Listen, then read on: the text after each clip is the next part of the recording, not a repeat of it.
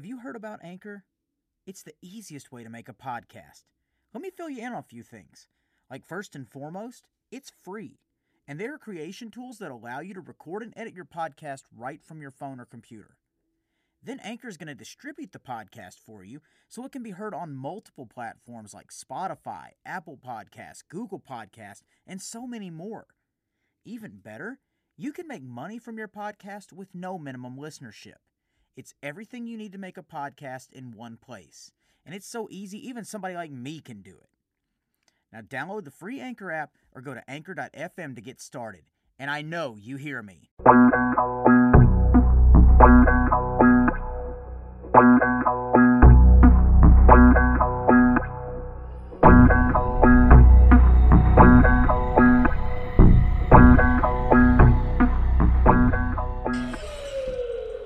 Hey, this is Jimmy Street, host of the Live and in Color with Wolfie D podcast. Hear the life and times of professional wrestler Wolfie D.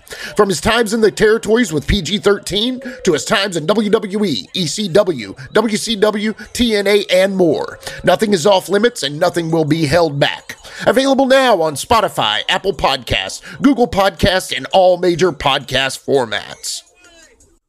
Are you interested in being a voice actor? Or are you already a voice actor wanting to level up your career? Then my voiceover coach can help. Elise Bowman and I have been working together, and she has helped me take my game to the next level and find a whole new confidence behind the microphone. Go to elisecoaches.com. That's E L I S E coaches.com. She's a results driven voiceover coach who works with you whether you are completely new to voiceover or you're a seasoned professional. She focuses on three areas the craft of acting, the technical side, so she'll help you set up a home studio, and you're going to be surprised at how inexpensive that can be. And the business side. You'll learn how to get a demo produced, how to submit to agents, and how to market yourself. The most fun part of it for me has not only been finding that new confidence, but also finding new things I can bring to characters for animation and video games. And like I said, just go to elisecoaches.com. That's E L I S E coaches.com. And remember, I know you hear me and I want to hear from you. So let me know if you have any questions about my experience with Elise. Remember to connect with me on social media. I'm on Instagram and Twitter at the Flynn Hendrix. We are back for another awesome week. Well, I say awesome, but it's another day that I fought the Yellow Jackets and lost. I'm sitting here in studio with a swollen foot from mowing the yard after going over a Yellow Jacket hive. I'll get them one day. But anyway, despite all that, we're back. I'm bringing you another awesome guest here. I've known this guy since the very first day that I started wrestling. We've had so many crazy stories together, uh, whether it's been in college together, been on the roads, listening to Jason Mraz and the Aqua Teen Hunger Force going to shows, whatever it may be. I'm just happy to have this guy on. We're going to talk about his professional wrestling career, moving across country multiple times, and what it's like to actually own, run, and promote your own wrestling company. So on the line, I've got Eddie Brown, also known as Xavier Mustafa. Eddie, how are you doing tonight? I am doing excellent, sir. How are you? Man, I am great now that we're here catching up. Um, if I can get this foot to stop itching, I'd be even better, but we'll deal with that later.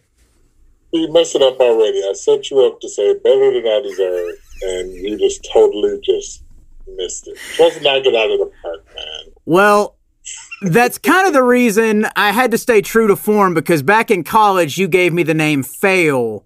So I had to keep true to form because I feel like I was overdue for that. Uh, sorry about your uh, your battle with the um, villain from uh, Ant Man. Oh, I'll get him. I'll get him. Don't worry. Yellow Jacket, right? Yeah, Yellow Jacket. Getting the Marvel references in already. So, man, you've got, just like me, you've got a full plate too, because not only are you a wrestler, you've got a full time job, you run a wrestling company, and you host two podcasts on top of that. Dude, how do you keep yourself sane and find time for yourself during all that? It's it's tough. Um, I usually try to keep Sundays to myself. That's kind of my um, I don't know what to call it, decommission day, my relaxing day, my just I don't want to do a damn thing kind of day because yeah, throughout the week I'm super busy. Work, coming home, trying to, you know, make sure, you know, I'm updating I'm terrible at it. Make sure I'm updating social medias and, you know, Right. sharing posts and promoting posts and talking about the show with people and all kind of all kind of stuff. And then yeah, you said two podcasts. Technically, it's really three because one um, we are covering the Marvel Universe stuff. So right now we're doing uh, What If, which uh, by the time this air, we would I think be done with What If. Yes, but What I believe If, the, the new Star Wars series is coming out. Yes. Oh, I can't wait for that. Same Um, here. Yeah, it's going to be uh, Boba Fett's. And I saw a, meme, a great meme today. It says, um, "Is Boba Fett going to talk about how he was Aquaman's dad?" Yes, yes. I need answers. I Oh, need answers. But man, it's like yeah. So it's being Star, us being Star Wars nerds. I mean, yeah, Absolutely. I. I can't wait for it to come back. Uh, so then, then in addition to that, I'm doing the uh, challenge right now. Probably going to be added on Survivor. So all of that is going to be on my XM Cinema channel. So make sure you guys hit that uh, subscribe button on there for me. And then, of course, you know, Legacy Pro Wrestling, which is my pro wrestling company. Yeah. Man, I don't know how you like you said one day, if I even had that much to recharge my batteries, I'd feel like a whole new person. But we're going to back it up a little bit because it's going to all tie into everything you just named off right there. And we will have links to all your shows and YouTube channels in the show notes. So everybody make sure you like and subscribe and support him there. We met through wrestling, and we're going to back up just a little bit further than where we actually met. What actually got you into wrestling? And then at that point, too, what brought you down to uh, to Tennessee? So, what actually got me into wrestling was one particular match. And I will always remember this match because I remember being on the edge of my seat the entire time.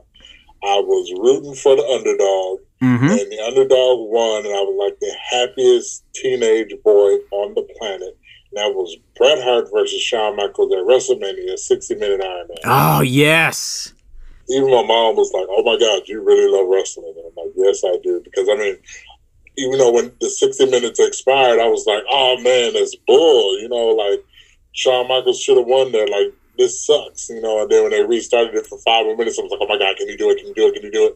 And then he did it, and I was like, "Oh my God!" Like I almost damn near cried like Shawn Michaels did. It was felt like I won the the heavyweight championship, and I just remember how that made me feel Mhm. as a fan. So I, I kind of wanted to make people feel that way in the wrestling. I wrestled in high school. It was that was funny. That was like my transition to professional wrestling. I was like, yeah, this is the same. No, you don't get to kick people in the No, face. You don't no. stunners, but it was still fun anyway. and then, um, oh god, some some years went past, and I was working at a Sprint kiosk in one of the malls here in Milwaukee, and I ran into a guy who was running a promotion. Mhm. Now, the guy who was running the promotion really kind of didn't know what he was doing, but he was working with a guy who did know what he was doing. So we started training there. Those guys ended up falling out, and the guy who did know what he was doing went and started his own company, so I kind of followed him there. Started training with those guys, so that would be Frank DeFalco and Brew City Wrestling. And then I started training training under Angel Armani, who taught me more of the uh, psychology stuff because he's very, very good at that in professional wrestling. So I started to learn under him, and I've been wrestling since then. So that was November of 2003 when I started. Woo, man, and that's almost coming up on twenty years here. Yeah, I'm old. So, with the am like starting with amateur wrestling, did you find it hard to transition to professional wrestling? Where obviously, you know, like amateur wrestling, your goal is to keep your back off the mat, but with professional wrestling, the goal is to attack the mat with your back. Did you have any problems transitioning out of that? Honestly, no, I didn't. I didn't have any problem with that because I ultimately knew that you know my goal was to DDT people, hit people with chairs and stuff like that. So I, it, it it wasn't a hard transition at all. I would say my hardest transition was learning to do things on, on my right when I'm left-handed. Mm-hmm. So you know, there's you know a couple types of left uh, left-handed wrestlers. There are left-handed wrestlers that do everything left-handed, and people just have to adjust to it. Then there's people like me that can do everything right-handed. Right. I don't want to say like it's supposed to be done, but you know, kind of like it's supposed to be done. And I'm just one of those people that actually can transition. One of my good friends, TC Washington, he's left-handed as well. He throws clotheslines with his left hand. He does everything with his left hand. It's just a little awkward. See, I, I can't do anything left handed except throw an arm drag or do a shoulder roll if my left foot's forward. If I try to do a shoulder roll with my right foot forward, doesn't work. I can't throw a clothesline. I can't throw a punch. It's just so awkward. Yep, and people don't realize how awkward that is. Like I watched Lucha Libre, and I was like, man, I don't think I can do it. Mm-hmm. So when you were training, because I know people can't see you now, but you dwarf normal people. Like you are a giant among men. Were you the biggest person in your training class? I was, and I was uh, a lot smaller than I am now. I think when I started wrestling, I think I was probably around 300. I'm a lot, you know, a lot heavier than that now, but but still every bit as athletic. But I mean, you're still every bit as athletic. Flash forward a few years, one of the biggest things you were known for, especially down around this area, is your moonsault, which, for those that don't know, that is doing a backflip off of the top rope or even standing on your feet and then landing on your opponent chest and stomach first. Did you learn that in training? Was that something somebody taught you or did, was that a self-taught thing and what was the reaction the first time somebody saw that? So, the first thing I want to say is and I'm not saying this is a bad thing. Like I kind of understand like where where this came from, but I wasn't shown how to do real athletic moves. You know, I was mm-hmm. trained to be a big guy. You know, kind of you know lumbering around and stereotypical stuff. Punch, slam. You know that was yeah. and I was always one of those people. And you know, I, I want to say this, but I don't want to sound like I'm talking bad about him. But I didn't want to be like the Big Show. And at that point, he wasn't really doing a lot of athletic stuff. Mm-hmm. And so I'm not trying to, you know, rip on the Big Show, but you know, that's kind of the style of wrestling he was doing then when I was training. Right. So I was like, yeah, I want to do some cool stuff. Now I took it to the extreme and was doing too many and really out of place little guy stuff, if you will. Mm-hmm. So I kind of had to learn to, you know, tone that back a little bit. But I was like, you know what? I really want to try this. So one time after training, so at that point, my training school really didn't have a school per se. So we did the trainings before wrestling show. So every month before the wrestling show, we would train for several hours and we'll set up for the show and break down the show and all that good stuff. So it was time for us to get done training, and it was time for the rest of the, the rest of the guys to be able to come in and do whatever they wanted to do in the ring. And you know, I was like, "Well, you hold on, I want to try this." So I decided that I was going to do it standing first. So that's not off the top rope. That's just standing in place and, and hitting the backflip. Now, keep in mind, I'm close to 300 pounds here, so it's absolutely terrifying. And one of my mentors came up and he was like, listen, if you're going to do it, just fucking do it.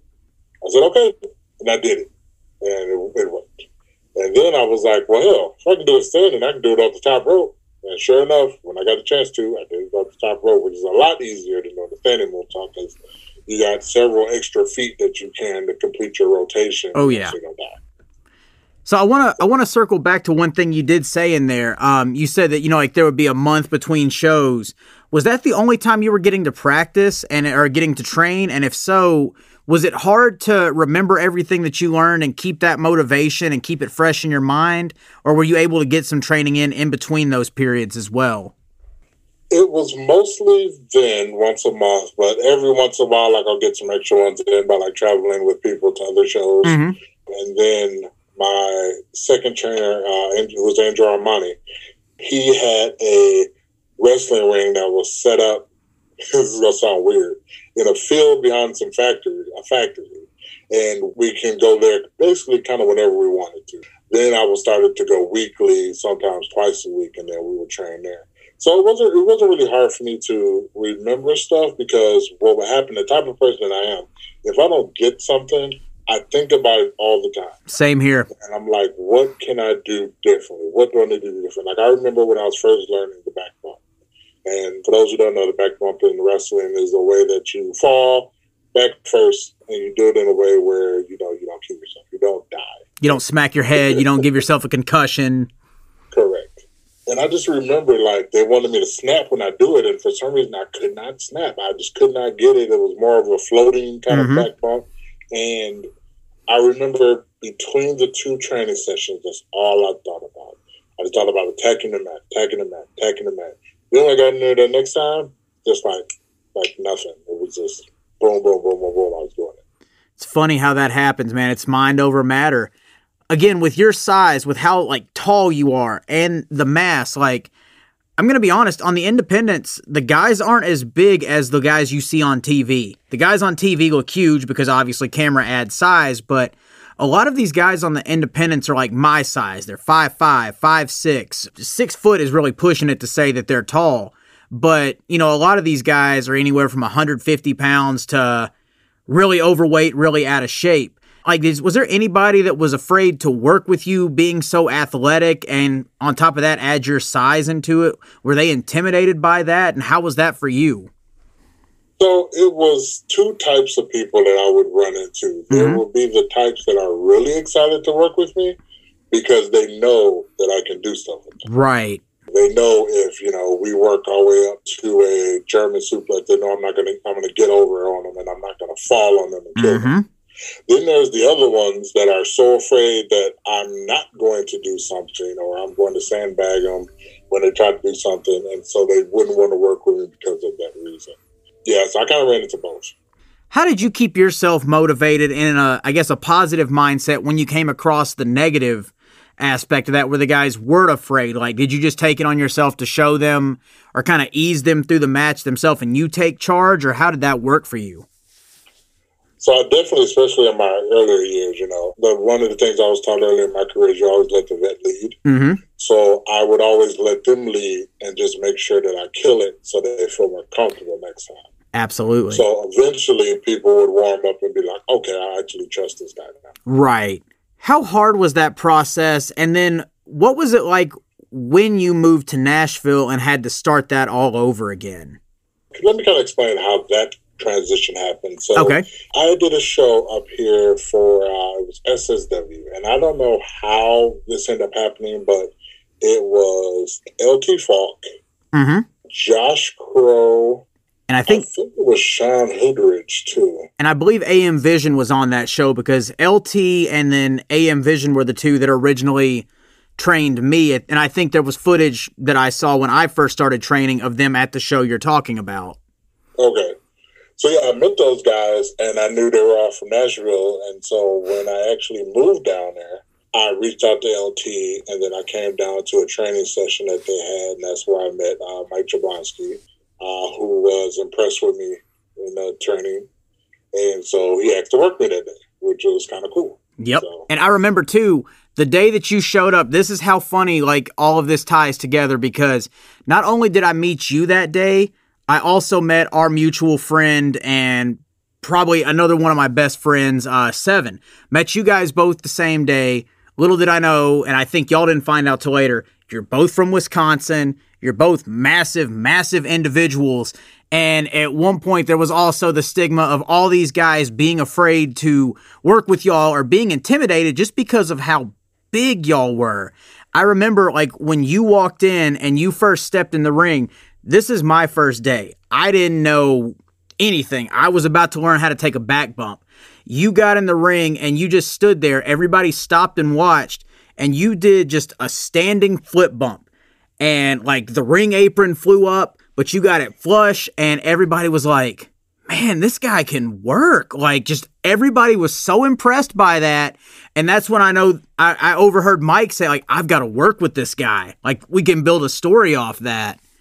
I remember that day very well. It was uh, I felt very accomplished. I was like, okay, yes, I did what I was supposed to do. You know, come and, and show people what I can do, and you know, get myself over. Mm-hmm. It's a reminder to not judge a book by its cover because, again, like I said, you're a big dude, but the things you do, a lot of smaller, like flippy guys, we'll call them, can't even do. So you are more athletic than you should be. And that's just like, again, don't judge a book by its cover.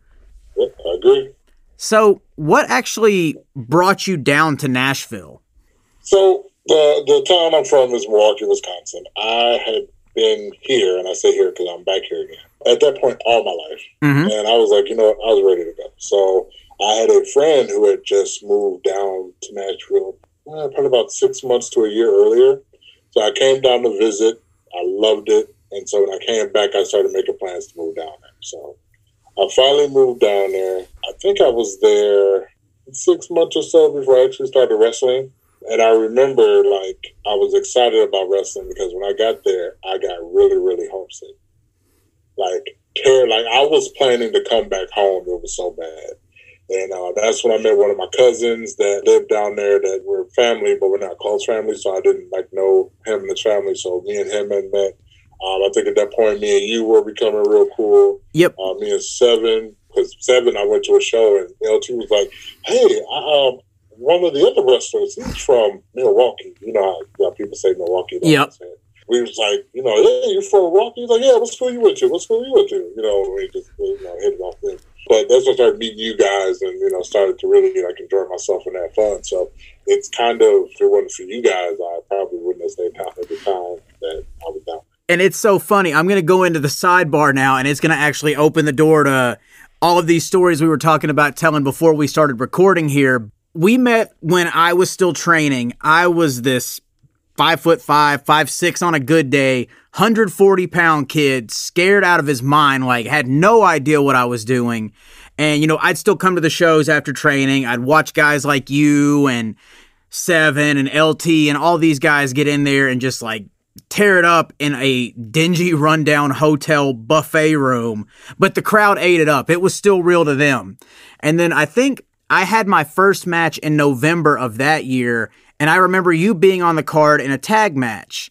But then after that, I think you just kind of like, I don't know if they stopped booking you. I don't know if there was a, a dispute or if you just stopped coming or you ended up moving to Murfreesboro.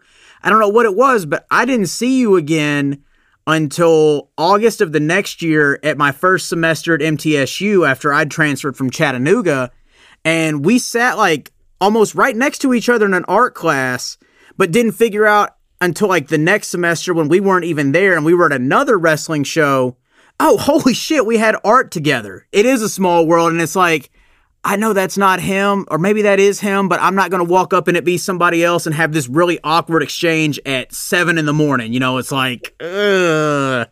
It really is a small world. And from there, like you said, like once we figured that out and we started doing shows for HWA, it's like that's when the ball started rolling, the friendship started clicking, and all these other stories that we're about to get into started happening. What happened was I was I was working for that was USWA, right? Yeah, USWO at first, yeah. So yeah, I was working for for them, and then I think they just kind of stopped using me, so I stopped coming back. Right. And I kind of took a break from wrestling because I was just kind of like, kind of just kind of. That's right. And I ran into Slade. Yes, yes. He was security at a Best Buy. Mm-hmm, that's right. went to go buy a TV, and I ran into him, and we got to chatting, and he was like, "Hey, come down to the show." And I'm like, "I'm really kind of not into the wrestling anymore." You know, he was like, "Man, I'm telling you, this show." doesn't have the politics like the other ones. You love it. I mean, even if you just come and just hang out, yes, hang out cool. Oh, foreshadowing, foreshadowing. and I'm like, okay, all right, all right. Well, what people don't realize is wrestling is basically like a drug. So it is. Once I got there, I was hooked, and, and I started wrestling again, and I was back into it. So I started working there, NWA main event. Mm-hmm. Uh, we started working for. We started working for FTW as well. FTW, and I think I might have worked one time in Millersville.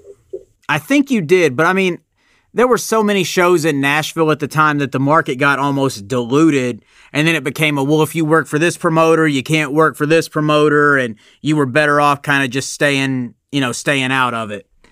And then I got then I got to work for a Bert Prentice's promotion as well too. Oh, I thought that was Xavier Muhammad, not Xavier Mustafa, but depends on what point in time. Right, right. but back to college, man, we had so many classes together. Your apartment was right across the street from my apartment, and we were hanging out like all the time. And we tried to find any class we could take together. Yep. And even uh oh god, I still haven't forgiven you for this one, but we had a biology class, I think at seven in the morning, and then right after that we had a two hour lab when it came out. And we got into a little bit of trouble in that class. So, do you want to tell the story or should I tell the story? So, well, the the legend has it. Nope. I'm not going to confirm or deny this, but the legend had have it that one of us would do the work and then they would send the work to the other person for editing purpose and then we would turn in our assignments. However, one of us forgot to change the name on the actual assignment. So when the teacher received both assignments, they had one of our names on it. I can't remember who made the mistake. I think it was me. No, no, no. What it was was you had your name right on yours allegedly, and then you changed my name to Sir McDouchebag, and I didn't pay attention to the name, and I submitted it with that name, and then the professor called us up, and I had no idea what was going on. This professor is looking at us, and she's like, Do we have a problem here? Do you think this is funny? Do you think biology is a joke? And I'm like, Uh, what are you talking about? She pulls out the paper, and I see the name, and then I happen to like, Uh, she allegedly. I know that she knew it was the same with the paper yeah, because when I think she, I think she had talked to one of us before she talked to both of us, and my excuse was, "Oh, we live together. We share the same computer." I think that's how I got it mixed. Yep. Then I go back to my apartment. I actually pull up the email that you sent me. It's still sitting at the top of my inbox. And in big bold letters, allegedly, that I did not read, it said, check before sending. okay, that sounds right. That And then there was another time in the same lab where this teacher had us do a chemical test where everyone took a dropper and each dropper had a different substance in it that you would each drop into the bottle and then pass it around the classroom. And so you had to go to you had to go to uh, I think it was five people, yes, and you had to drop. I think it was five droplets of your liquid into somebody else's. So us being immature, we were just like, oh, "I banged you, uh, I banged you." Oh, you could get away with that back then. What it came down to was I was one of the few that actually had a contaminated chemical. So, what this teacher or what this professor labeled it as was you have now transmitted a disease to your fellow classmates. So, that led to me allegedly giving the class AIDS. Yep, and then I always got the claim that I banged you first before you got AIDS, because I was clean at the end of the day. And here's another funny story about college.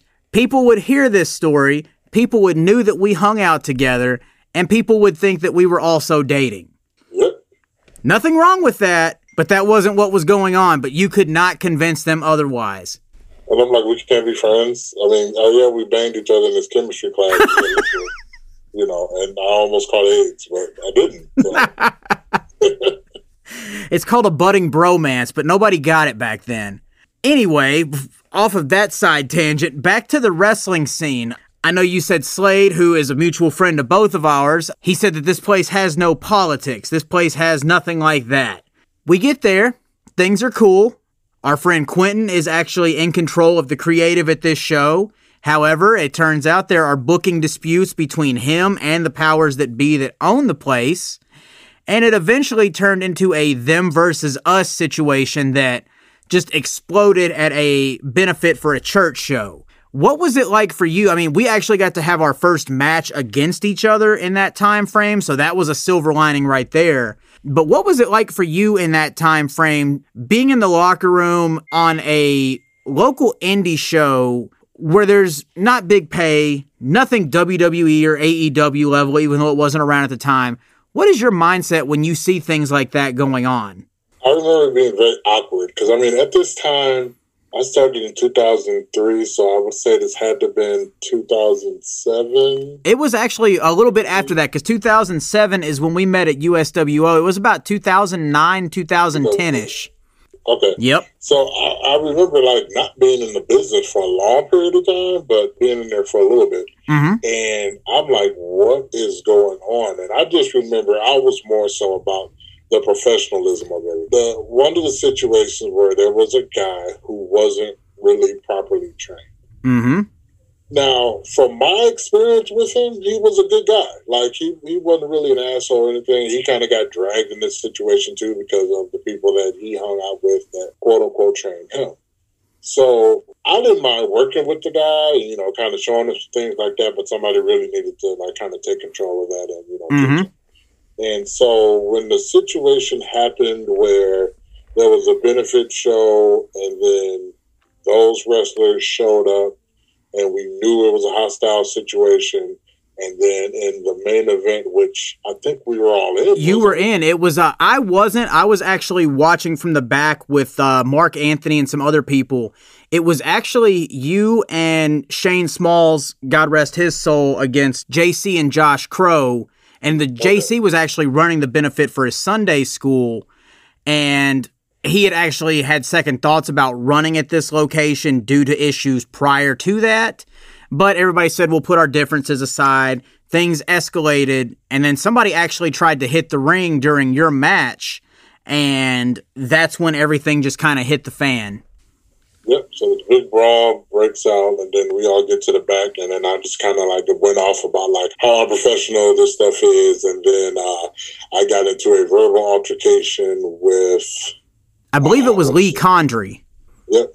Because he felt that I was kind of disrespecting, you know, his boy. And I get it. And, you know, maybe I should have been cooler about the situation. You know, we were both assholes to each other about the situation. Yeah. He wanted to kick me out the locker room. I'm like, I'm not going anywhere until I change, buddy. So if we're going to fight, we're going to fight. And, you know, after that situation, I really didn't speak to him anytime I saw him ever again. So I want to say it was a couple of years later that I ran into him at a show and he came and spoke to me like nothing happened. And I just kind of went along with it. I was like, okay. Yeah, see that's that's the weird thing about wrestling is situations like this happen. You go for however long without talking to somebody and then it's like nothing ever happened or it's like even if you don't have problems you go however long you don't see them it's like you never missed a day. I know it does for me, but do you stay on guard in a situation like that? Do you keep your guard up or does is that something you even think about in a situation like that? I do. I, I do keep my guard up, but I just kind of keep that in the back of my mind. Like, okay, I know what you're capable of at this point, Mhm. so I'm gonna give you the benefit of the doubt and see how this how this goes. But I, I remember what happened, Fool me once, shame on you. Fool me Right. twice, shame on me. and we we, we ended up being cool from that point. So, Yeah. And there was another wrestler that you know I don't care for, but you know, anyway, Yep. so I digress. I will say that day was very mixed emotions for me because not only did all of that happen, but at the same time on that show, it was actually supposed to be me and you tagging. And there was going to be a spot where the guy that we worked did kind of like a Jake Roberts gimmick where he carried a sack to the ring that had a 10 foot python in it. I'm not kidding. The guy actually had a python. He was supposed to pull it out. You were supposed to jump out of the ring and run away.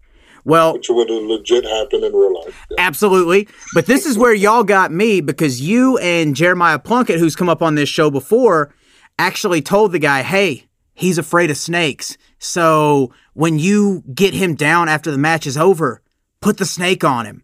And I tried to get away. I had a feeling that something like that was going to happen. I tried to run, I tried to do whatever, and somebody grabbed me and pulled me back.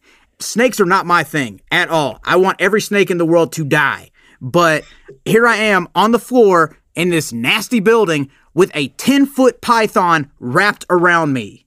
Ugh, I hate y'all for that. Never forgive you. Yes, it's one of those things that you shouldn't announce your greatest fears, especially around a bunch of wrestlers. No, because they will get you. I mean, ugh. So, actually, speaking with something like that too, you know, like announcing things like that, whether it's outside of wrestling, in wrestling, do you feel like there's a breach of trust there if you have to be on your guard like that? Do you find it hard to make new friends in wrestling knowing the way some people have been in the past? Like, do you feel like that kind of jades your opinion of somebody new that you meet? It, it can, but again, I'm one of those type of people that I'm like, okay, even though let's say I've heard rumors about XYZ person, Mhm. and I know I'm going to be working with XYZ person, I'll give them the benefit of the doubt because sometimes people just over exaggerate things. You know, they may not like that person. That's why they're talking bad about. Them. They probably maybe just had a bad experience with that person. Maybe that person gave off they're an asshole vibe when they're really not.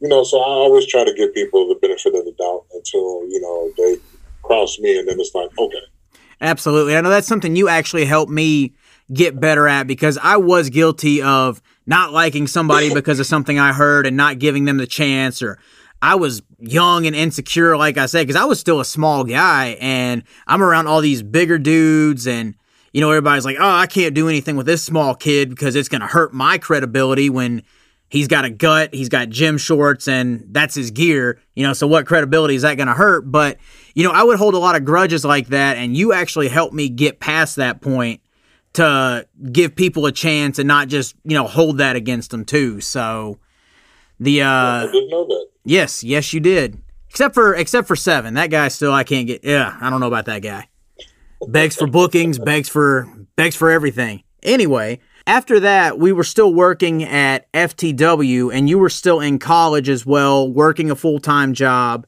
I know when when I was in that situation, I was going nonstop almost 7 days a week, not sleeping, drinking a lot. First time confession here on the podcast, I was actually doing steroids and I felt amazing, so I didn't need sleep.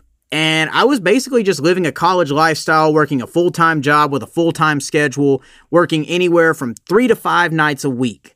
And that caught up to me eventually. How did you navigate all that to where it didn't wear you out so much? It was rough. I know the first couple of years of school, I was working uh, full time.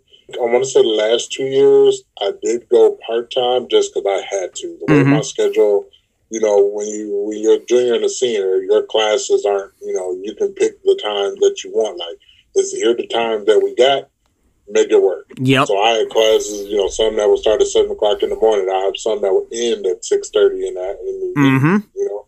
So it's hard to work a job. Like I was working for Sprint at the time, and I was like, yeah, I'm probably gonna have to quit and go work somebody else, work somewhere else. Otherwise, I can only work two hours Monday through Friday. yeah. And see, that's actually part of the reason why I didn't I didn't pursue teaching full time because you know it was going to go from a semester of not being able to have a job and focusing strictly on that to a full year, and I was just you know I was like, there's no way I can do that, so I just graduated the next semester with a with an English and communications degree, and that was that. But I mean, like like you said, it's tough because when you are a junior, and you are a senior those are the only times those classes are, and you've got to make it work. So, well, I'll say the biggest thing college taught me is it, it really taught me how to manage my time. And I think that's one of the things that, that you know I take even now in life with me because I mean I had it down to a science. I'm like, okay, it's three o'clock in the morning. I can go to sleep for two hours, then I can wake up I can get to class 45 minutes early, study for the test that I'm about to take at 7 o'clock, mm-hmm. and I would have a time to a science where, you know, I, I would have time to get my work done, study, and work. And, you know, even my senior year, because my senior year I was working for Best Buy. Yep. And my manager was absolutely awful. And even though she knew I was going to school and there was another guy who was working there, he had a full time job as well. She was working those 30 plus hours a week and there was basically nothing we could do about it. And when I was like, "Hey, I'm only supposed to be working 20, 25 hours," her her excuse was, "Oh, I can schedule you anytime I want during your availability." Hmm. Yeah, that's uh, and still was trying to wrestle at that point. So you know, I just kind of got in wherever I could fit in. You know, a lot of long nights. It got to the point where once I graduated, it probably took me a good six months before I would stop waking up in the middle of the night wondering if I needed to study for something. God, I, I can. was so used to studying for something all the time. I don't miss that at all. Man, I just, I remember like getting ready for your graduation and all that. I actually overslept and missed the breakfast with your family and everything, but went to your graduation. I remember the knee high suit that you wore, all the other wrestlers that showed up and everything. Then we went and ate dinner. Then we went and wrestled on a show that night. What was it like for you when you finally got your diploma? Like, was that stress off your back or was it just something you do on to the next thing? It felt absolutely amazing. And this is the reason why. So I had a terrible time in high school. Mm-hmm. High school was awful for me it took me an extra couple years to actually graduate high school. It's something I really haven't told a lot of people because you know I was teased a lot of time in high school. I can relate. Didn't get. I won't say I didn't get along, but I didn't get along with a lot of people. I was getting into fights all the time. It was just always something, and end up where I end up transferring schools. But by the time I did that, I was kind of over it from the last school, and you know I kind of really didn't give that school a chance. I remember that I was going to go to the technical college here in, in Wisconsin or mm-hmm. Milwaukee. and I was going to get what was called the HSED, which is it's a step up from the GED. So you actually have to take some classes, and then you take a test, and then you know. So I was actually going to do that, but I had to get my transcripts from my old school. So I went in and I went to talk to the person, and they were like, "Hey, you need to we need to, you to have a chat with the principal." So the principal came in and was like, basically, he's like, "What are we doing?" And I said, "Okay, this is what I'm doing." He said, "No, we're not." He was like, "You're going to be at school Monday, and then we're going to get through this." And so I would never ever forget Mr. Pazinski, who was my principal, that just said, "Okay, you know, took the time to be like, hey, this is what we're going to do. We're not going to go this route. You're going to stick it here, and you're going to stick it out." And I did, and I got my high school diploma. Nice. Another part of that is when I was talking to the lady at the technical college about the HSED program, one of the things she asked is what I wanted to do in the future. And I told her, I said, well, I do want to go to college to get a degree. And I can't remember exactly what she said. It was something like, be serious or something to that effect. Like that's completely out of the question. I remember feeling very offended by that. Like, okay, why can't I get my HSED and then still go to college and get a degree? Yeah. So when I got my degree, it's kind of like a fuck you to her because I still did it. I understand that. I, I, went, I finished high school, I got a regular high school diploma, I went to college, I got my bachelor's degree in aerospace. Thank you very much. With a minor in entrepreneurship.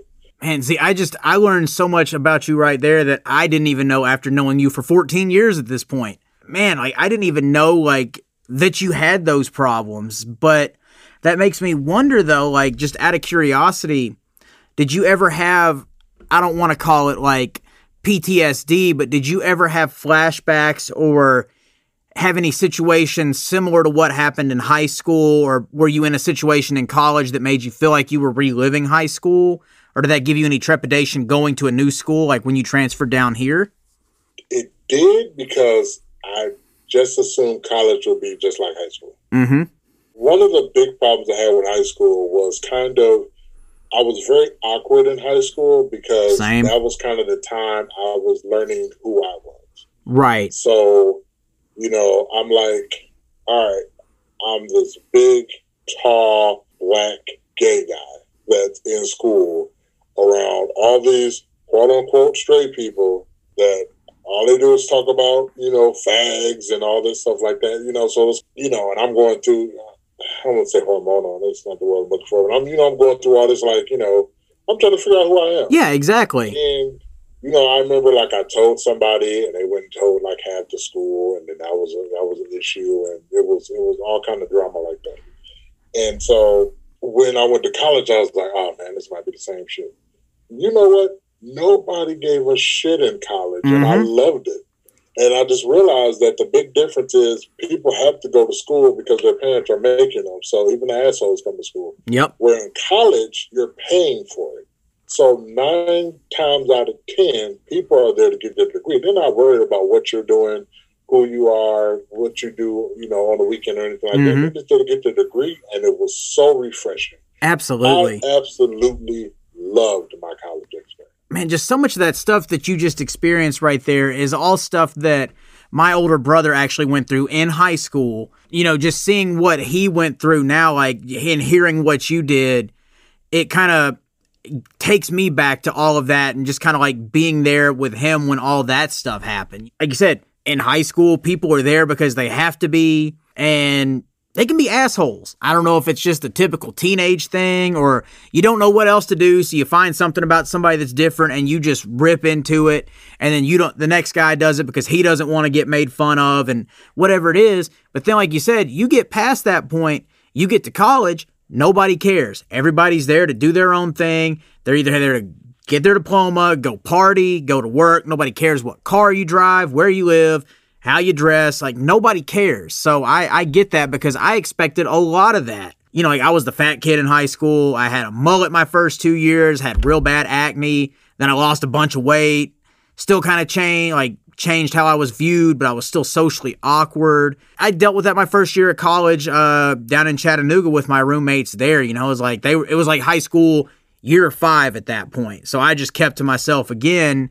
But you know, it's like then when I got to MTSU, it's like the gates opened and it just started being fun. you know, like you said, you don't, nobody cares what you're doing except your family because they're helping you pay for everything or whatever it may be. And then the people you hang out with, you're going to make it to work out after this. You're going to come over and study. We're going to go drink, whatever it was.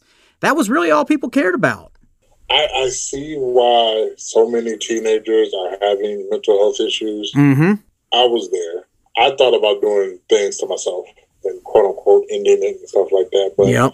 you know, I'm I'm thankful at the end of the day I did have people that I could talk to. Absolutely. Uh, and not and not to say that I necessarily talked to them about that because sometimes it was just like, hey, I just need to chill and hang out with this person and just talk about whatever. And then at the end of the day, I, I felt a lot better about Yeah. it. Like I don't have to sit there and be like, oh man, I'm thinking about you know doing this. You know, like I don't, we don't have to have that conversation. Right. But you know, just being around people and you know, Getting your mind off the stressful people, stuff. You know, yep.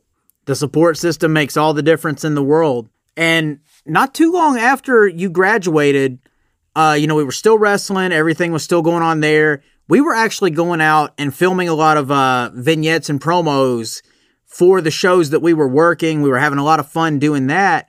But, you know, about three months after you graduated, you dropped the bombshell on our little group of friends there that you were moving to California. What kind of spiked that decision?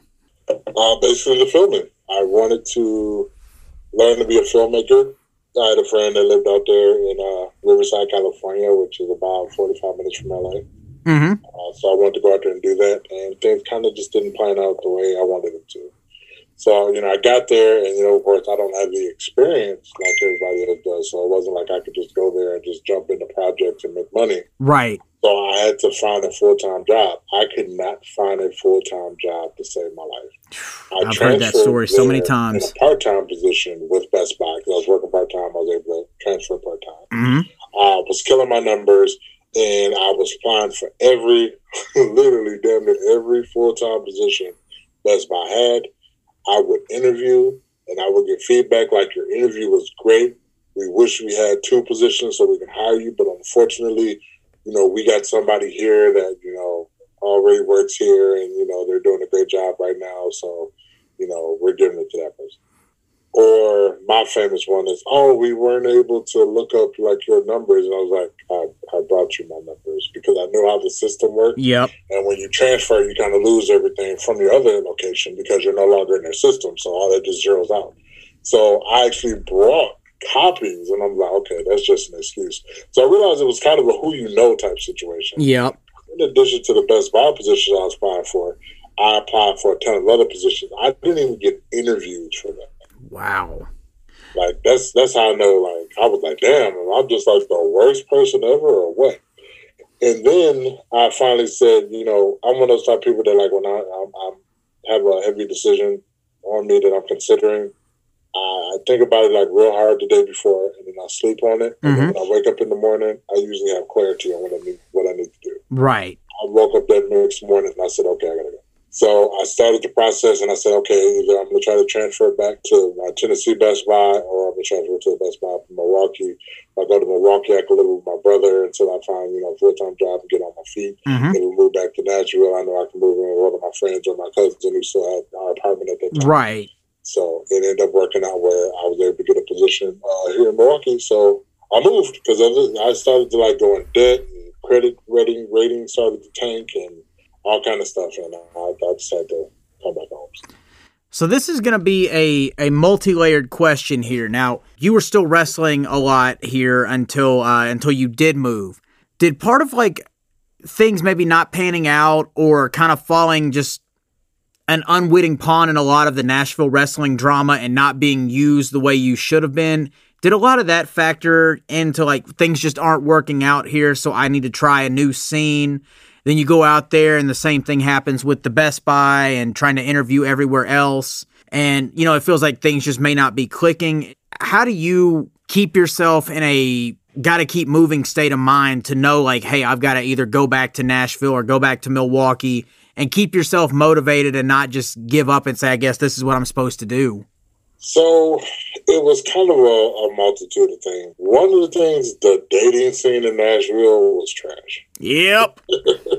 It was pure trash. So I was kind of annoyed by that. Wrestling wasn't panning out the way I thought it should. I wanted to go out and experience, you know, some some newer places, things like Mhm. that. So that was kind of what made uh, California a little more attractive. And then plus, you know, it's California, man. Like, That's the dream. right. So that's how that ended up, you know, working out, but didn't pan out. So then I ended up coming back here. The the thing though about coming back here is, as much as I hated this place when I left, I really had a new respect for it when I returned because there's a lot of things here that like you don't have in the South, you don't have on the West Coast, you know Yeah. like something as simple as, and I thought it was weird. Like here, if I move into a place and I need to have my gas and electricity turned on, I call. They it up. In Nashville, I had to physically go down to the building and hmm set up. And like, I'm like, what? I'm like, is this 1980s? Like, And then you got to schedule a technician that may not be able to come out for a week or two or whatever it may be. And it's it's never easy and it's never convenient like they say it is. I agree. And then like I remember like they didn't even take payments over the phone or something weird like that. So I had to like mail a check. I was like, who does that? Yeah.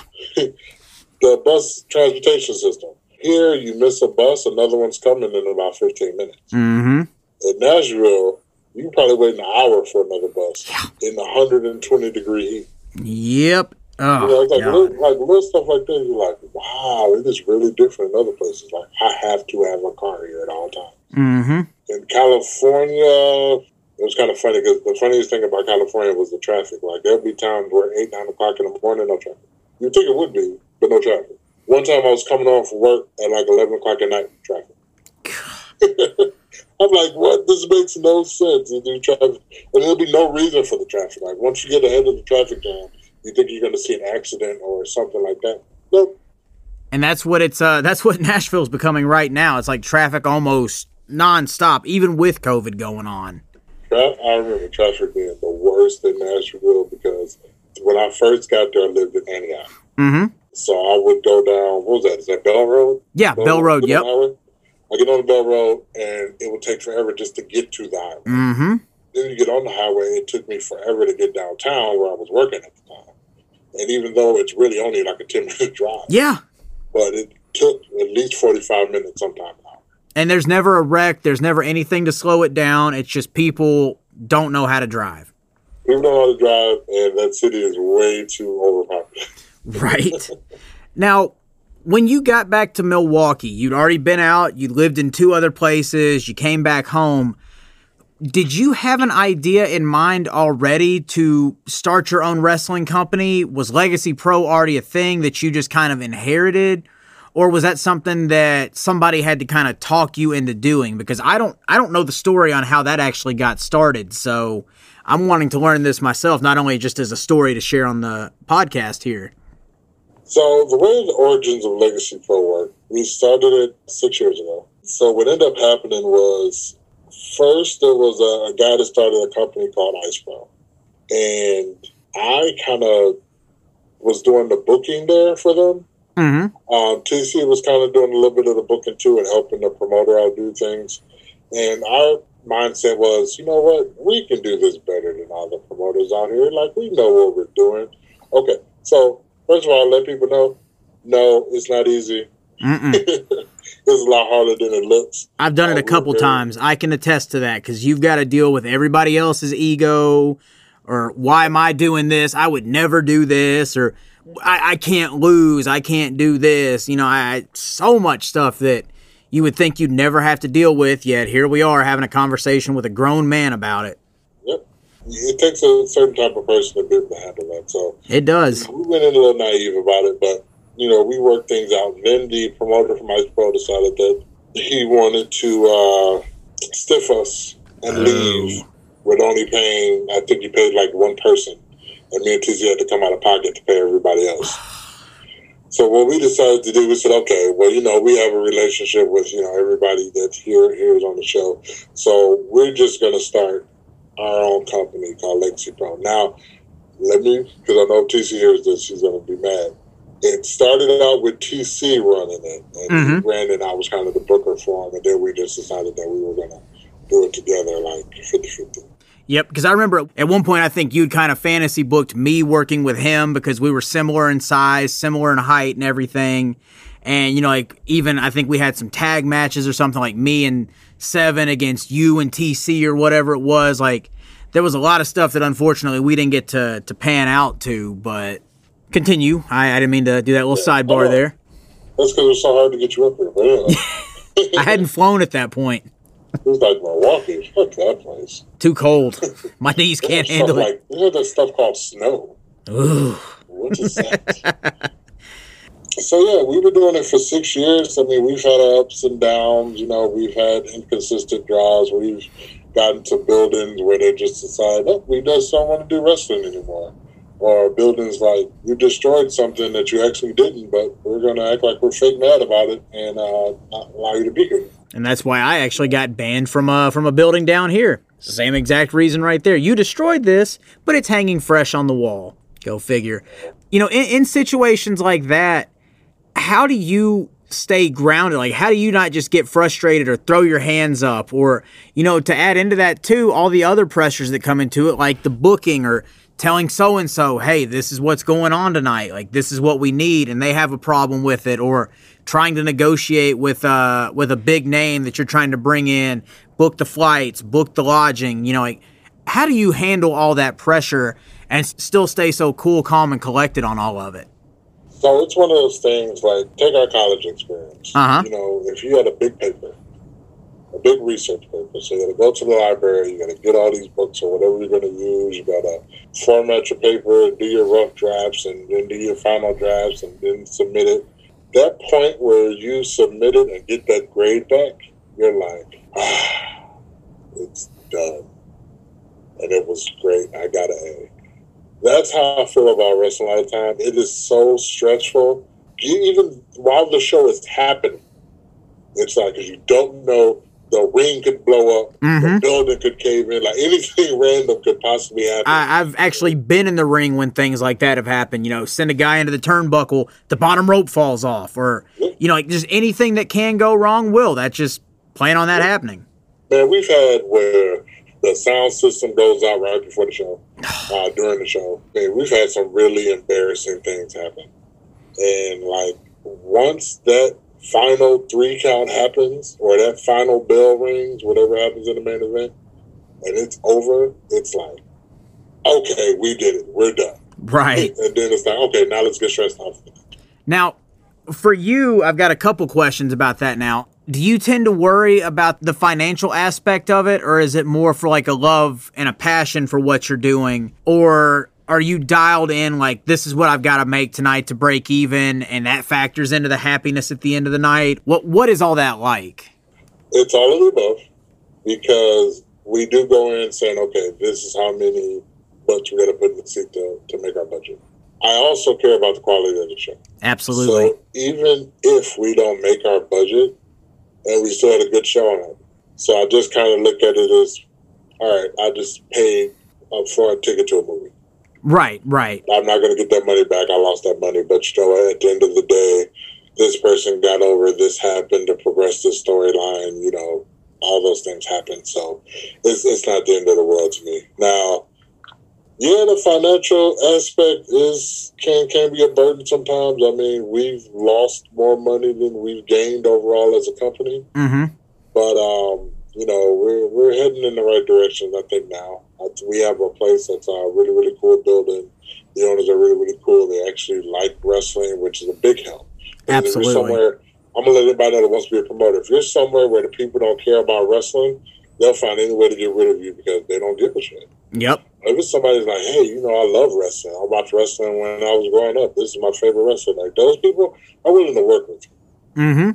Those other people like I don't know about wrestling. Uh, those those are your flaky people, and as soon as something happens, they don't like you out of it. And I mean the the former that you just said, you know, the people that love wrestling, if you run it in their building, they will be so excited to go and tell people, their friends that they may have grown up watching it with, the people they still watch it with now. There's more people coming to the show right there. Those people are eager and happy to promote that show too. So it makes a huge difference. Yep, exactly. Now, I've got a couple more questions about that. First question With everything going on with COVID, I know back at the start of the pandemic, and even as things looked like they were kind of moving in the right direction with numbers going down and everything, you guys had tried to run shows and had to end up canceling or rescheduling. Was there any point in all of that where you guys just thought about saying, man, maybe this is the time to hang it up and close the doors? Like, did that thought ever cross your mind? Not the thought of completely closing doors, but kind of, you know, just stopping. Right. Until everything was over. But then we looked at it and we kind of decided, okay, people are yearning for entertainment. So let's not completely cut people off from entertainment. Mm-hmm. Like instead of running, you know, a show of the month during the fall and the spring and the winter, they'll usually run less shows in the summer. It was like let's give people something to do, and it kind of worked out because you know even though people were concerned about COVID and everything, wearing masks and stuff like that, being socially distant and stuff like that, people came out to the shows. Yeah, and then like for the most part we were kind of the, the litmus test if you will. For i think a lot of other promotions i was kind of wondering what they're going to do. Is now okay how's this going to work there we were looking at other promotions outside of the state, like how are they doing this okay they're setting up the chairs where they're spaced out okay maybe instead of trying to fit 200 people in the room okay maybe they're only going to fit 100 you know then we noticed, you know, people were doing the low temperature thing, and you know, people were providing masks at the show to mm-hmm. uh, the customers instead of having them have to bring their own. Like, so we just kind of just took notes from places and kind of paid attention to what each county was mandating, right? So that we were, you know, okay with that because we didn't want our building to end up getting fined. Yeah. you know? So it was one of those things where we just really had to be real agile about everything because absolutely. Were, thankfully, the only time we had to cancel a show really, really close to a show, we still had like a week. Right. And, okay, anybody that bought tickets, they can when we reschedule, you still have your ticket. Otherwise, we give your money back. People were cool with it. People understood. Absolutely. I mean, there's not really much you can do to argue in a situation like that, too, given the circumstances of what's going on. But listening to all that actually added another question that I've got to ask here because we had mentioned it briefly earlier with the Nashville scene getting so diluted with other promotions running, drama between the shows where if you work for one show, you can't work for the other unless you were somebody special, blah, blah, blah. Was there anything like that up in your area, especially when you guys started the show? Were there any other promotions or promoters that were just like, oh, this is my territory, don't come into it, or were a lot more people willing to kind of work and co promote with you guys? Ooh, that's a good question. So there was no, at least as far as we went that we know of, mm-hmm. there was no, hey, if you work with Legacy Pro, you can't work with us. There was a lot of promote, promotions that talked a lot of shit about us to this day, there's some promoters that you know act very, very friendly to us, but we know at the end of the day, you know, they're rooting for our failure. Right. But the biggest thing for us is we, and this kind of kind of pisses a lot of people off, but we don't like to use people that are used everywhere around here. Okay, if you work for a promotion or two around here, that's fine. Mm-hmm. But if you work for all the promotions around here, we kind of don't see the value in using it. Just to kind of put an analogy on this, let's just say like you see the Mona Lisa for the first time. It's something amazing. Like that's just like wow, I, I don't know how to process that.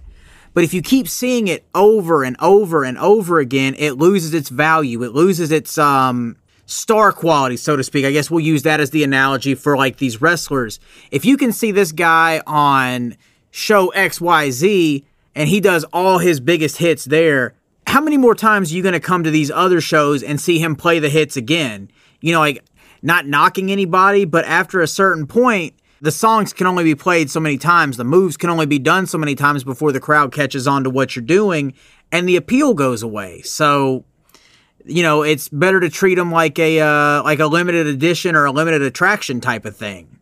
I agree. We've kind of become the black company, if you will because we use a lot of African American talent. But a big part of that is because those guys aren't used around here that. Inadvertently happened, and we kind of looked up one day and was like, "Hey, we need some minorities around here." and it's kind of funny because usually you're like, when you say minority, you can usually know, African American, you know, people, people of color. Right. But ours is the complete opposite. Our minorities are Caucasian. Have you noticed any differences in the demographics for like your crowds at that point? Because I know down here in the South, a lot of what you see are either hipsters and college kids that think it's cool to go to a wrestling show, or as you've seen at other places we've worked, you get some people that you would see in everyday life. Then you get the people that are the stereotypical wrestling fan, overalls, trucker cap, you know, steel toe boots, chewing dip in the front row, you know, like where it's still real to them.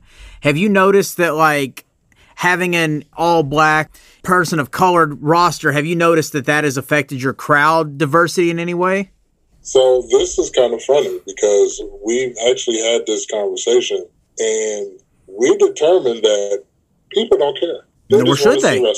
Exactly you know, but we still like to, you know, make sure we have a variety of people because even though it's the vast majority isn't being represented on our show, we still want somebody for everybody. Absolutely. You know, anybody to feel left out. But nope, we get the same people that go to a bunch of shows around here and they don't care. They just want to see wrestling. Perfect. Like you said, they don't care. Why should they? They come to be entertained. The color of the person's skin should not matter in this day and age. And if you come to be entertained and you come to see the guy do the flips, you come to see the bad guy, whatever color he may be, hopefully lose or cheat, and then you hope the next guy next time beats him. Doesn't matter. You should be invested in the story and the entertainment more than anything else. And one thing too is like we're very big on like building our stars. Mm-hmm. So we've put our heavyweight belts on people that nobody in this area would ever put a heavyweight belt on. And I'm thankful that every one of them has risen up to the occasion. Absolutely. We've never had a bad champion, in my opinion. And that to me is, like I said earlier, at the end of the day, when that last bell rings, I'm happy because we had a good show. We told the stories that we wanted to tell. We got the people or whatever we wanted to get over. I can relate to that part so much because, like you said, you put the championship on somebody that other promotions would never do that for. And, like, that's actually how I won my first cruiserweight title and how I won my first heavyweight title.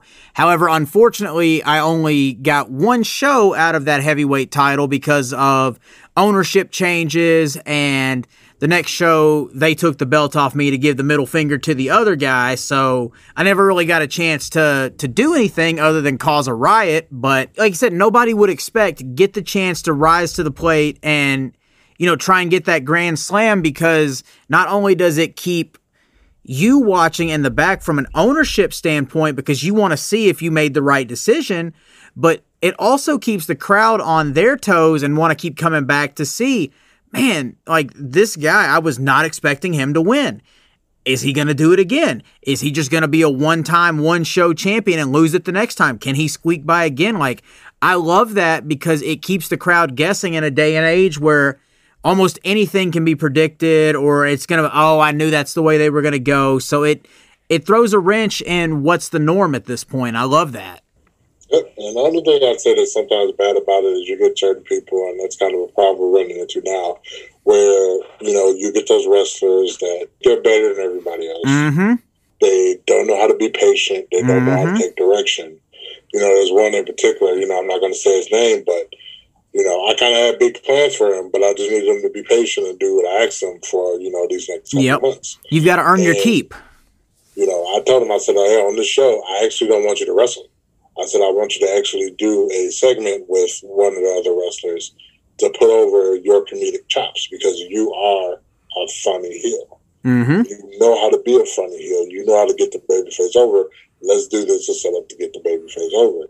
And they did not want to do it. So I said, okay. That's fine. Yep. And just to clarify, just to clarify on that as well, for those that don't know, the heel is the bad guy, the baby face is the good guy. It, blows my mind that these guys on the independent level refuse to do stuff like that. When you can go back to 2000, 2001, you see like the top tier of this business, guys that people still talk about with Stone Cold Steve Austin, Kurt Angle, you know, Kurt Angle's an Olympic gold medalist. Stone Cold's the guy that is running around beating his boss up, driving in a Zamboni, destroying stuff with a monster truck. Like the badass redneck that everybody wants to be beating up their boss. And they're sitting there doing whatever kind of comedic thing they can do, playing a ukulele, wearing a little cowboy hat. If these guys can go on TV and do stuff like that, why can't you go out on an independent show and just have fun? Make it entertaining for everybody. Why is your ego all the way up here when these guys' egos weren't even all the way up there? Like, I don't get that. I encountered that problem when people wanted, you know, wouldn't do things with me. Oh, he's too small. It's going to hurt my credibility. Like, dude, if anything, it's going to add that extra layer to you to make you that much more valuable of a player here. If you could just see the big picture and put your ego to the side. You know, like, I, I've never understood that. There's always a way to do everything. Rey Yep. Mysterio, uh, he beat JBL. Who would have thought in any way, shape, or form he would beat JBL? But guess Mhm. what? Those two guys both know how to work. Yep. And they both did it in a way that made sense. Absolutely. And the thing is, if you know how to do it and you can do it right and execute it properly, not only will it not hurt you, not only will it not hurt your image, it will make those people want to come back more specifically to see you. You will be their focal point. They're going to want to see if you get beat. They're going to want to see if they pull another one over on you. Like, doesn't matter win, lose, or draw, they're coming to see you that should be the focal point and that should feed your ego right there where man at least i'm the focal point of something whether i see the big picture right now or not like i've never understood that point. And I get it when you're young and hungry, you want to go in there you want to take all the bumps and everything. But when you get older, you like, I cannot take bumps. I can just go and do this segment and just have fun and and still get paid? All right. hell yeah. Like don't have to worry about getting a concussion. Don't have to worry about getting scar on the inside of my leg from a guy that doesn't know how to tape his blade down. You know like just i would take that any night of the week or give me the first match because then i get to set the pace and i'm done. I've never understood that how people look at it that way. But going back to the ego thing here with you wearing so many hats behind the scenes on the shows being the booker also wrestling on some of these shows do you ever have to deal with the conflict of somebody confronting you saying you're doing something just to get yourself over? Or does everybody know that you're kind of doing it for the betterment of the show and sometimes making, you know, if you do win, it's got a bigger picture and a long term goal in mind? So that's one thing that I'm always worried about because I don't want anybody to ever say that me and TC built this promotion to put ourselves over. Mm hmm. Nine times out of ten, spoiler alert, if I'm wrestling on the show, I'm probably losing. Yep. it's not about me. Like you know, I'm I'm older. I know I'm not going to go in there and I'm not going to put in any 30 minute Iron Man matches or anything like that. My job is to get the next generation over so they can do their thing. Absolutely. Because in That's the in the long term- are going to be taking care of the business when I'm gone. in the long term, you want to know that you left it in good, capable hands. remember a promoter we worked with, one of our mentors. He used to always say, "You want to leave things better than you found it." Yes. And he said that to me, and I have always applied that in almost everything I do. I carry that mentality everywhere now, whether it's work, whatever it may be. I want to bring something to the table that leaves what I get my hands on better than it was when I found it, no matter what it is. Like I've always adapted that mentality. And it's so frustrating when other people don't see it that way. You know, it ties into something that I was actually told down here. It's like, this was another veteran wrestler. He said, I don't care if I'm in the main event. I don't care if so and so is in the main event. If so and so is drawing more people to these shows and it's putting more money in my pocket, let so and so be the main event. Because at the end of the day, I still win making more money. My show makes more money. The boys make more money. Everybody wins. Like, and he kind of wore the same hat you did where he would book the show and then he was also a wrestler too. But nine times out of 10, he would lose unless it furthered a story. So there was always that big picture in mind. Shout So- out to Mike love you, brother. Yes, sir. Man, he has done so much for both of us, and we could do a whole nother episode on him, which I've got to reach out to him and get him as a guest. Thank you for that. Putting that little seed in my mind there. deleted me off Facebook for some reason. I don't know what, what happened. He did that to me as well. It, it's like it changes with the seasons. I'm not sure what it is, but I know from what I've seen now, he's uh he's doing good. He's engaged. He's in a he's in a good place. So I uh I hope he's doing well, and I'm hoping I can have him as a guest on here too. So You got to, man. I man, that'll be a great episode. dude, the stories he could tell. The Bear wrestling documentary that just went all kinds of topsy turvy and got him on uh, comicbook.com going viral. The video of me kicking a guy in the head like six times that was trying to attack somebody. Oh my God, there's just like so much stuff there going on. Like the stories that guy could tell. You just gotta give that episode the TVMA uh, rating. Yep, that's what most of these are uh, are turning out to be. But there's a good lesson underneath. It's like it's like South Park, but not as famous yet. So He's one of the few people that I could literally. I don't even have to say anything. I could just be in the room and just listen to that guy talk. yes, as a wrestler, and I think you were actually on that show with me too because you said something on the ride home. He is the guy that helped it all finally click for me after being in for almost four years. Just working with that guy, the light bulb just went off in a match. And I know that what was supposed to be our original match just got thrown out the window. Things just kind of went topsy turvy, and we did our own thing. And we actually spun off into a almost eight month program, just me and him, based off of that one little change. But he actually helped me find my confidence psychology fell into place. Like that guy is just a wealth of knowledge and does not get his just due. And that's uh that's a shame. He's also one of those people that proves that if you have a respect for a leader, Mm-hmm. you would do whatever you can Oh yeah. for that leader. Yeah, Because he's one of those type of people, even to this day right now, if he called me right now and was like, hey, I need you to come down here tomorrow and do a show for me, I'll be on the road. Yep. I think he might have deleted me off Facebook, and I don't think he knew it at the time, but you know, they did a, a fighting spirit tournament this year and or earlier this year, and I think it actually happened about the time that I had COVID, so I couldn't make it. But I didn't say that I had COVID, and I think that kind of, you know, may have led to that. I could be wrong, but you know, I was invited, I just couldn't make it. Yeah, he's one of those guys where you would do anything for, and you know that at the same time, too, he would do anything for you.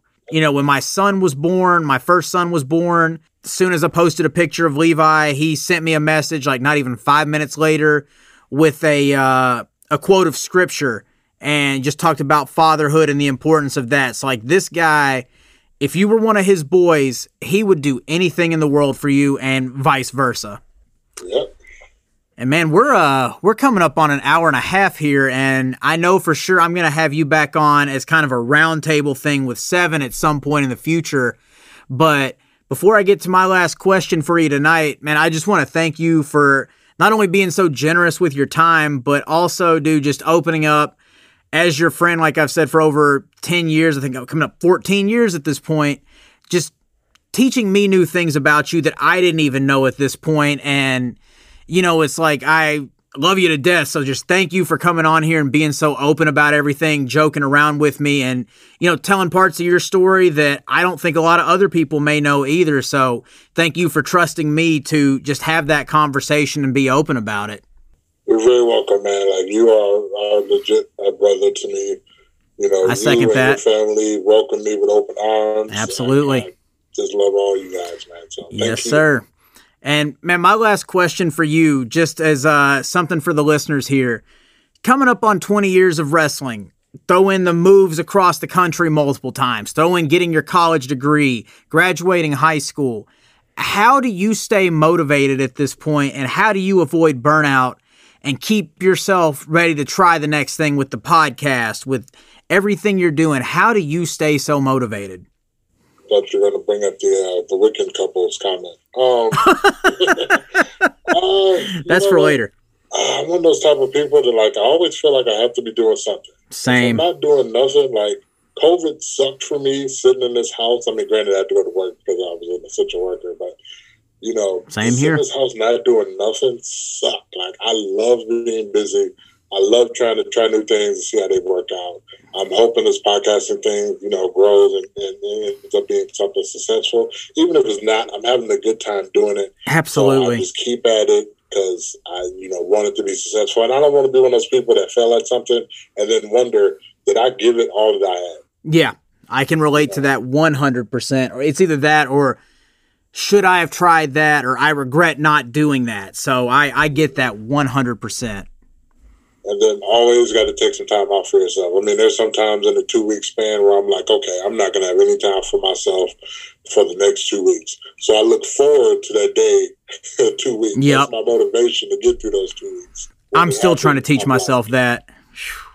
And when it happens, I'm like, ah, here we go. time to recharge. Start it all over again. I am still trying to teach myself that. And see, when you got kids, they're around you all the time, so I could I could imagine. Yeah. But you know, I would I would think the key to that is just coming up with stuff to do with them, so that Mhm. you're all relaxing. You know. Absolutely. And just fall asleep on the floor for a minute until one of them splashes on you or whatever, and then it's a rude awakening, but eh, it's still fulfilling. So, but man, I, again, dude, just thank you for coming on. I can't wait to have you and Seven back on so we can actually finally debunk the myth of him body slamming you because we know that didn't happen. There's no footage. You know, it's it's an alleged situation, so I can't wait till we finally have that episode on here man, again, just thank you for trusting me to come on this pod and tell your story. Thank you for the laughs, the love, and just thanks for being, you know, the big brother that I needed in some of those tough times too. So thanks for coming on, man. You're welcome, man. Appreciate All right. you. Love you, man. We'll talk soon. And again, guys, I just want to thank all of you for listening. If you like what we're doing here, subscribe on any platform you can. I can't preach that enough. Please subscribe, give us a five star review, and share it with anybody that'll listen. Your mom, your dad, your brother, your sister, your friends, a guy on the street, a girl on the street. Just share it because our stories here may have a message that could help anybody. So I want to thank you again for listening. I want to thank you again for supporting, and I want to thank our sponsors for all they do for us as well. So I can't wait till I have our next guest on here next week, and I can't wait for you guys to hear that interview as well. And I know you hear me. If you love anime like I do, I've got a YouTube channel just for you. My voiceover coach, Elise Baughman, is an anime voice actress who interviews her fellow anime voice actors. Elise is an actress, TV host, and the voice of Pan on Dragon Ball GT, among other characters. She's got a YouTube channel, Anime Adventures with Elise Baughman, and on there she has over 100 videos where she has interviewed voice actors, Power Rangers, and even a few professional wrestlers. And all that sounds right up my alley. And there's a lot of other people that she's interviewed as she travels the country going to Comic Cons and different recording studios. Elise also features actors from the entire Dragon Ball franchise, My Hero Academia, Naruto, and so much more. And on top of that, there are exclusive panels that are only available on this channel from events like KamehaCon 2, Con Live 2021, and so many more. You've got to check this out. See and hear voice actors behind your favorite characters and from your favorite anime shows. Go to youtube.com slash animeadventures and let me know what you think. Follow her on social at Adventures Anime and at Elise Baughman. She loves chatting with fans of anime. Hey, I know you hear me, and guess what? Elise and I want to hear from you too. Connect with us.